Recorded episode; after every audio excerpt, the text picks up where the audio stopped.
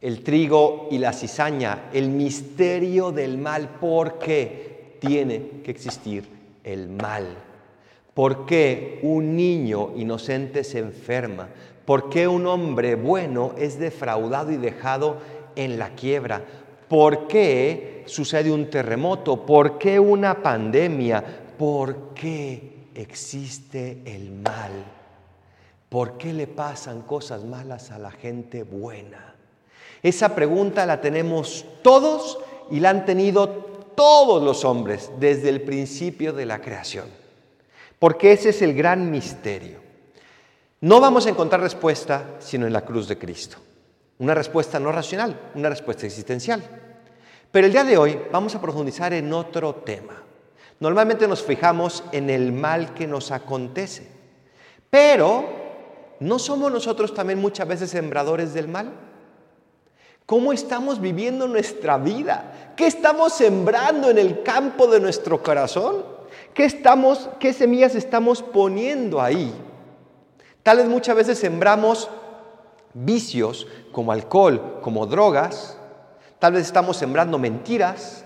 Tal vez los niños están sembrando travesuras. Tal vez sembramos críticas. Tal vez sembramos fraudes, sobornos.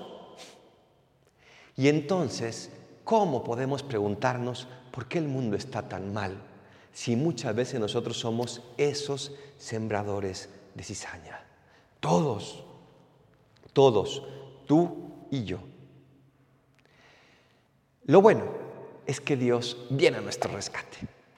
Si tú has sembrado cizaña, ¿qué tres cosas nos dice la liturgia de hoy que podemos hacer para comenzar a sembrar semilla buena? La primera la descubrimos en la lectura del libro de la sabiduría que leímos hoy. No hay más Dios que tú, Señor, que cuidas todas las cosas. Reconocer que Dios es el soberano de todo. Reconocer que es Él quien manda. Reconocer que es el único Dios. Es la primera cura para dejar de sembrar cizaña y comenzar a sembrar buena semilla junto con Él, que es el sembrador. Reconocer su total soberanía sobre mí. Y claro, todos decimos, Dios es Dios, Señor, a ti te adoro. Todos estamos de acuerdo con Dios hasta que no estamos de acuerdo con Dios. Todos estamos de acuerdo con sus enseñanzas hasta que queremos hacer algo que no vaya de acuerdo a esas enseñanzas. Todos incluso hemos pasado un tiempo de muchísima docilidad hasta que llegó tal vez alguna tentación, alguna oportunidad o el cansancio simplemente y comenzamos a hacer las cosas distintamente. ¿Por qué? Porque dejamos que la cizaña creciera y comenzamos también a sembrar cizaña. Reconocer que Dios es soberano es reconocer que se merece toda nuestra obediencia, toda nuestra voluntad está en Él. Reconocer que Él sabe el porqué de todas las cosas y por lo tanto de nosotros nada más requiere fidelidad, decirle que sí, como, como ese siervo inútil también de la parábola que ha hecho lo que tenía que hacer. ¿Es Él tu soberano? Esperemos que sí. Segundo, confiar en el Espíritu Santo. Él es el Maestro. Aquí nos lo dice en la segunda lectura San Pablo. El Espíritu nos ayuda en nuestra debilidad, nos ayuda cuando nuestra carne, cuando nuestra debilidad quiere estar sembrando cizaña por todas partes. Viene el Espíritu y viene a poner en nuestros corazones esos gemidos inefables para pedirle a Dios su ayuda. La soberanía de Dios se hace vida, se concreta en dejar que el Espíritu Santo inunde nuestros corazones. Y me preguntarás, ¿y cómo lo hacemos, Padre? Porque todos queremos que el Espíritu Santo reine en nosotros. Lo primero que tenemos que hacer es dejar que sus inspiraciones sean escuchadas. Tenemos que hacer silencio en nuestra vida tenemos que tener momentos de oración, momentos de calma, de paz, de tranquilidad, momentos donde los teléfonos queden a un lado, donde los televisores se apaguen, donde los compromisos se posterguen, momentos donde podamos escuchar esa voz del Espíritu que estoy seguro te está hablando a ti. En segundo lugar, lo escucho y por lo tanto lo pongo por obra. Hacerle caso a esas inspiraciones y actuar de acuerdo a ellas.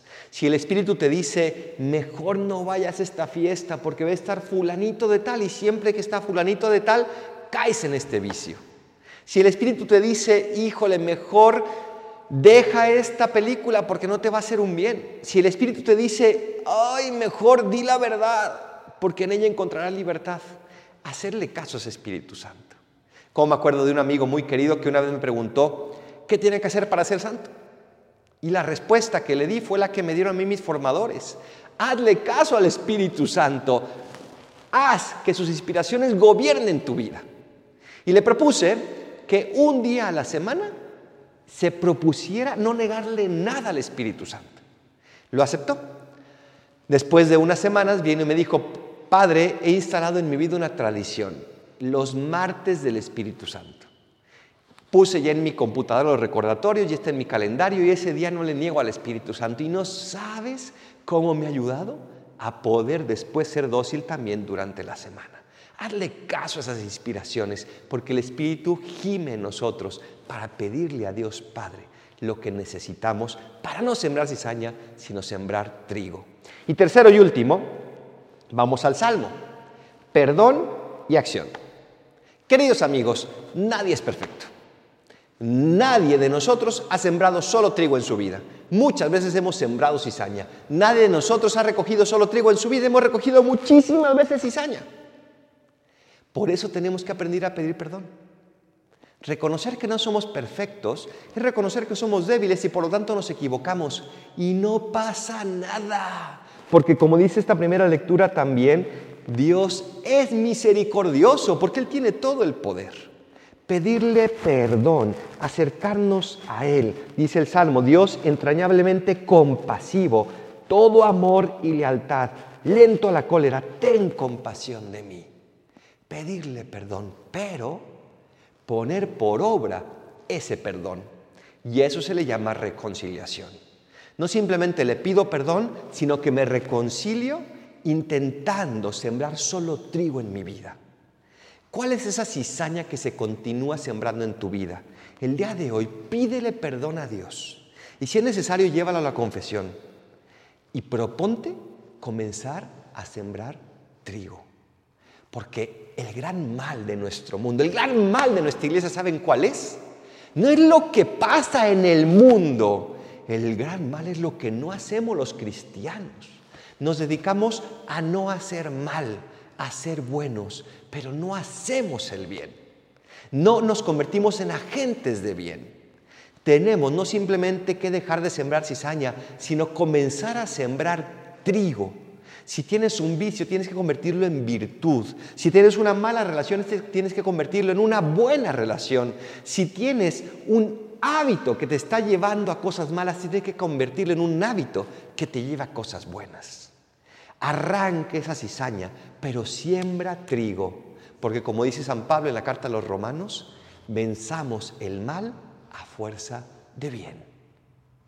Vamos a proponernos el día de hoy descubrir cuál es la cizaña que más se esparce en mi vida y por lo tanto cuál es la espiga que más tengo que sembrar en mi vida para que ahogue a esa cizaña. Así sea.